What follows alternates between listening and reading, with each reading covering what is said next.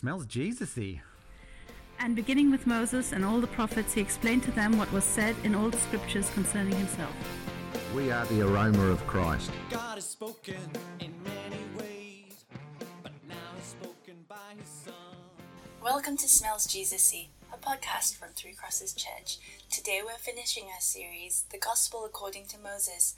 Matt Waldron will be speaking to us from Isaiah chapter 46, verses 8 to 13. There is one big plan. Here is Matt. Okay, the Bible is one big true story. Excellent. And that's really important. That's something we go on about a lot. This year in Kids Church, kids, you're going to be doing the one big true story of the Bible again. And some of you who are getting older, and this is the third time you're going to be going through the whole story of the Bible, might be thinking, Do I need to do this again? I know it already. Yes, you need to do it again. It's so important. Let me tell you a story about three brothers who decided to sail around the world in their sailing boat. And unfortunately, there was a huge storm that swept them uh, into kind of wrecking their boat, and they got stranded on an island in the middle of the ocean.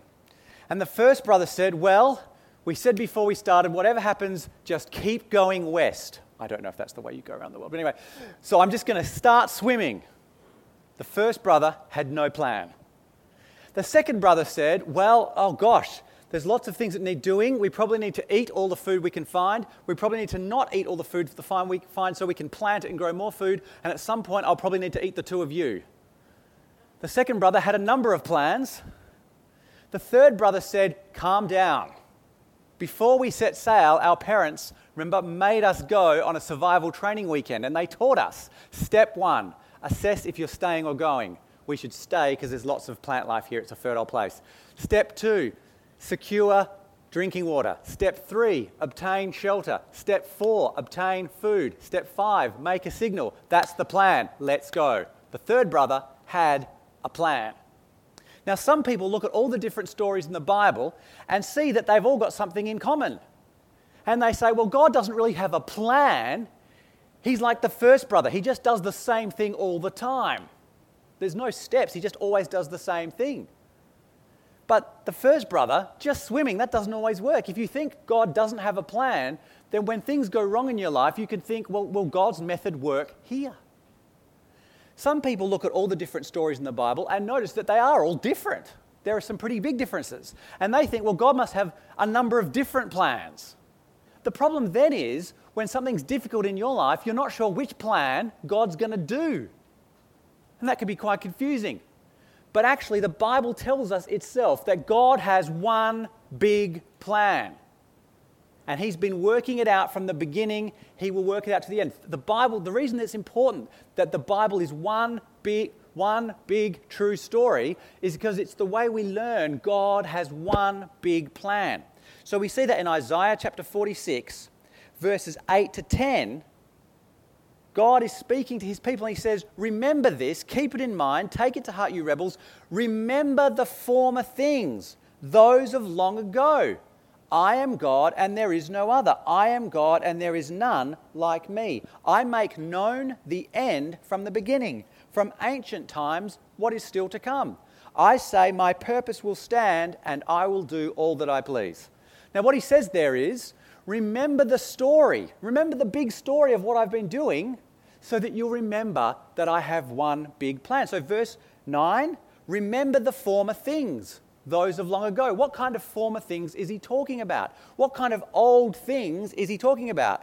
And then he says, I am God and there is no other. Does he rem- but does he mean, remember, I used to be the only God and now there are some others? No, of course he doesn't mean that. He remember, remember the stories of how I have been working in the world.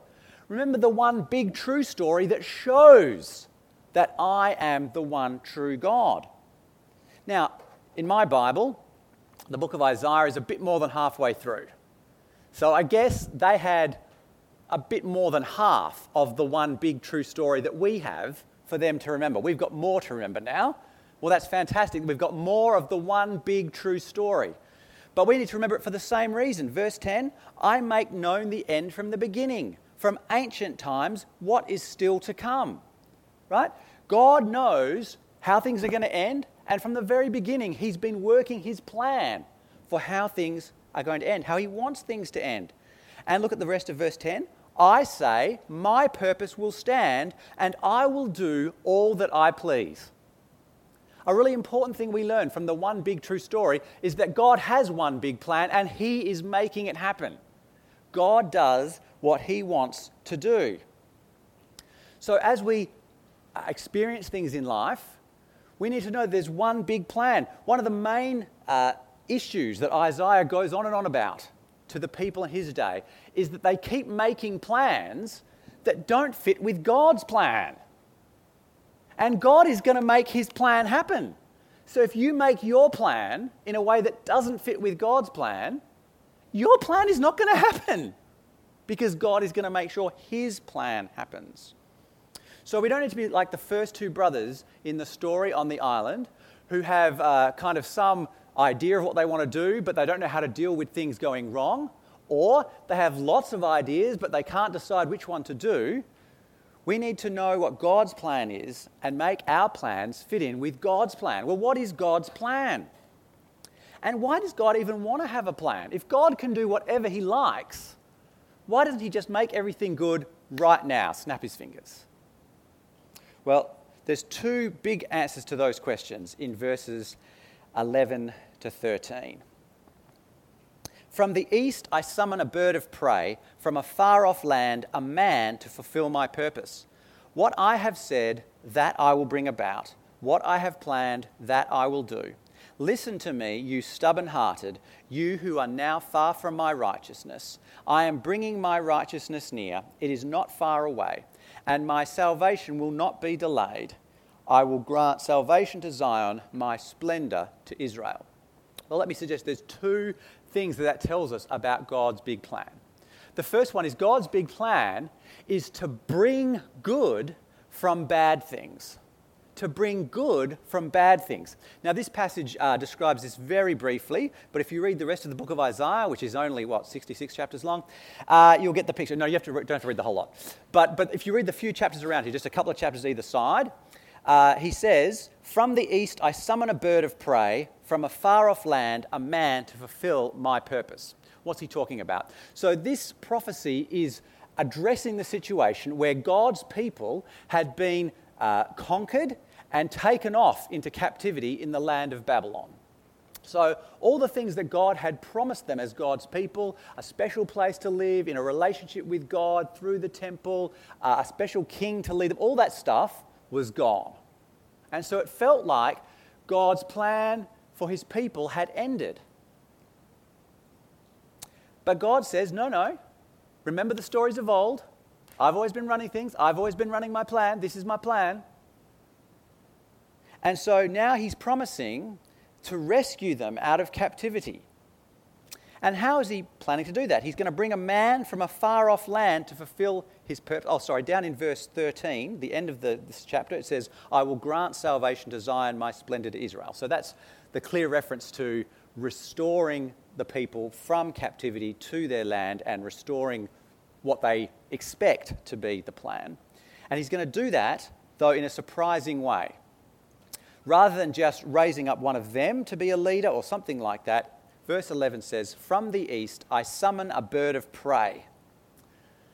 Now, there are lots of images in the Bible to describe leaders, right? So, uh, for example, some leaders are described as uh, being like a cow, able to really work hard and help plough the field and help there to be lots of food. That's a nice image of a leader, perhaps unless you're the leader. But uh, some leaders are described as uh, being like horses, which back in those days, horses were really good for war. So very strong and tough. This leader is described as being like a bird of prey. Now, if you want to know what that image is about, imagine the people who are in captivity feel like they're just mice. And they get told they're going to be rescued by a leader who is like a bird of prey. That's not a good image. That's an image that says this leader is so powerful, he just swoops in and takes what he wants. That's what kind of leader he is. So, this leader is not a good leader. I mean, in the sense of being a good person, in terms of doing what's right, treating people fairly, wanting what's good for other people. He's not that kind of a leader. He's a leader who comes in and has the power and the desire to just get what he wants. But God is going to use that kind of leader to come and rescue the people. And if you read the chapters either side, you see what God is planning, what God is promising, is that He's going to bring Cyrus, the king of Persia, to conquer Babylon. And in order to be, because He's the enemy of their enemies, He's going to save them. Did that work out right? Yeah. So, because He sees Babylon as His big competitor, He's going to do bad to them, and that's going to be good for all the people that Babylon had conquered, including God's people. So God is going to bring something good, rescuing his people from captivity, out of something bad, this selfish, arrogant, conquering human king. And that is God's usual plan to bring good out of bad. You might, a lot of the kids know the story of um, my mind has just gone blank. That's unfortunate. Joseph, the story of Joseph, whose older brothers sold him into slavery. And then, as a slave, his, the, the wife of his master mistreated him and framed him and got him thrown in prison. All these terrible things happened to him. How could God let that happen? Well, while he was in prison, he was able to meet the cupbearer of the king, who was able to find out that God gave Joseph the ability to interpret dreams, so that when the whole of the land, Egypt and all the surrounding nations, was facing a famine, God used Joseph to show the king what to do. And so then later, when Joseph's brothers came looking for food, because Joseph was the only one who knew what to do, because God showed him, uh, they, they said, You know, please don't kill us. And Joseph said, you meant it for evil, but God meant it for good. God didn't just stop you from doing the bad thing, God used that bad thing to bring a good thing out of it. Now, why does that have to be a process? Why does that have to be a story? Why does that have to be a plan? Why can't God just snap his fingers? Well, imagine that the brothers went and sold their little brother, Joseph, into slavery, and the immediate consequence of that was it started raining food that would not be bringing good out of bad things. That would just be messing up the whole of how the world works. Right? We would no longer have meaningful actions that we can take. So God has to have a plan, He has to have step by step ways of us actually taking action that is actually taken seriously, but then bringing something good out of it. Well, the other reason that God has a big plan that goes step by step and the other thing that he's doing is he's giving good to bad people. You see that in the middle of these verses, uh, verses 12 and 13. Listen to me, you stubborn hearted, you who are now far from my righteousness. I am bringing my righteousness near. It is not far away, and my salvation will not be delayed. So, the way this, this kind of passage flows poetically, verse 11, he says he's bringing a person from the east, from a far off land, to fulfill his purpose. And the people could think, well, get someone closer so it goes quicker. Why does it have to be such a long process? Why do there have to be so many steps in this plan? Come on, God, just get it done. Verse 12 says, Listen to me, you stubborn hearted, you who are now far from my righteousness. This is the kind of way Isaiah refers repeatedly to God's people through his book.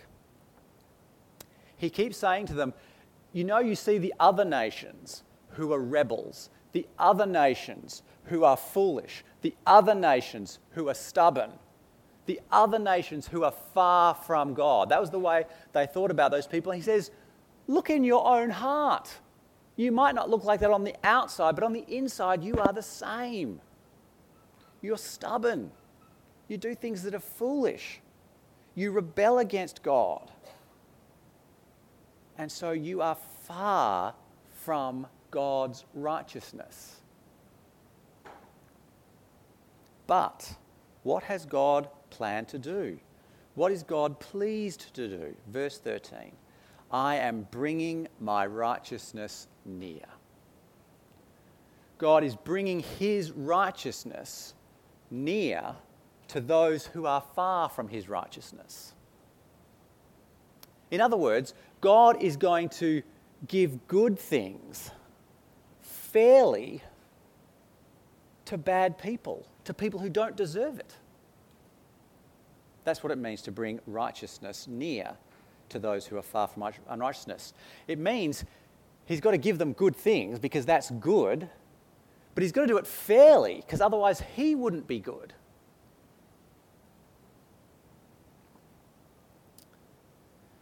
You can't just give good things to bad people and then say, everything's good now. If you just give good things to all the bad people, then what? Will they just keep doing bad things? Will they know that they've done bad things? When your brother or your sister does something naughty to you and you feel like you want to hit them or you feel like you don't want to live in the same house with them anymore, what needs to happen for you to give good things to them. What do you want to happen? Well, you want them to say that they're sorry. You want to see that they're upset that they've done a bad thing to you. You want to have some kind of idea that they're not going to do it again or they're going to try not to do it again. You can't just keep giving them good things. Something, there needs to be some steps. And so, because God's plan is to give good to bad people. He's got a plan for that. There's a story of describing how he does that. So there you go. The Bible is one big true story.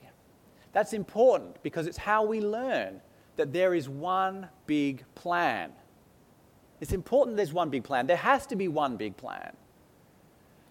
In order to, for God to bring good from bad things and in order for God to give good to bad people.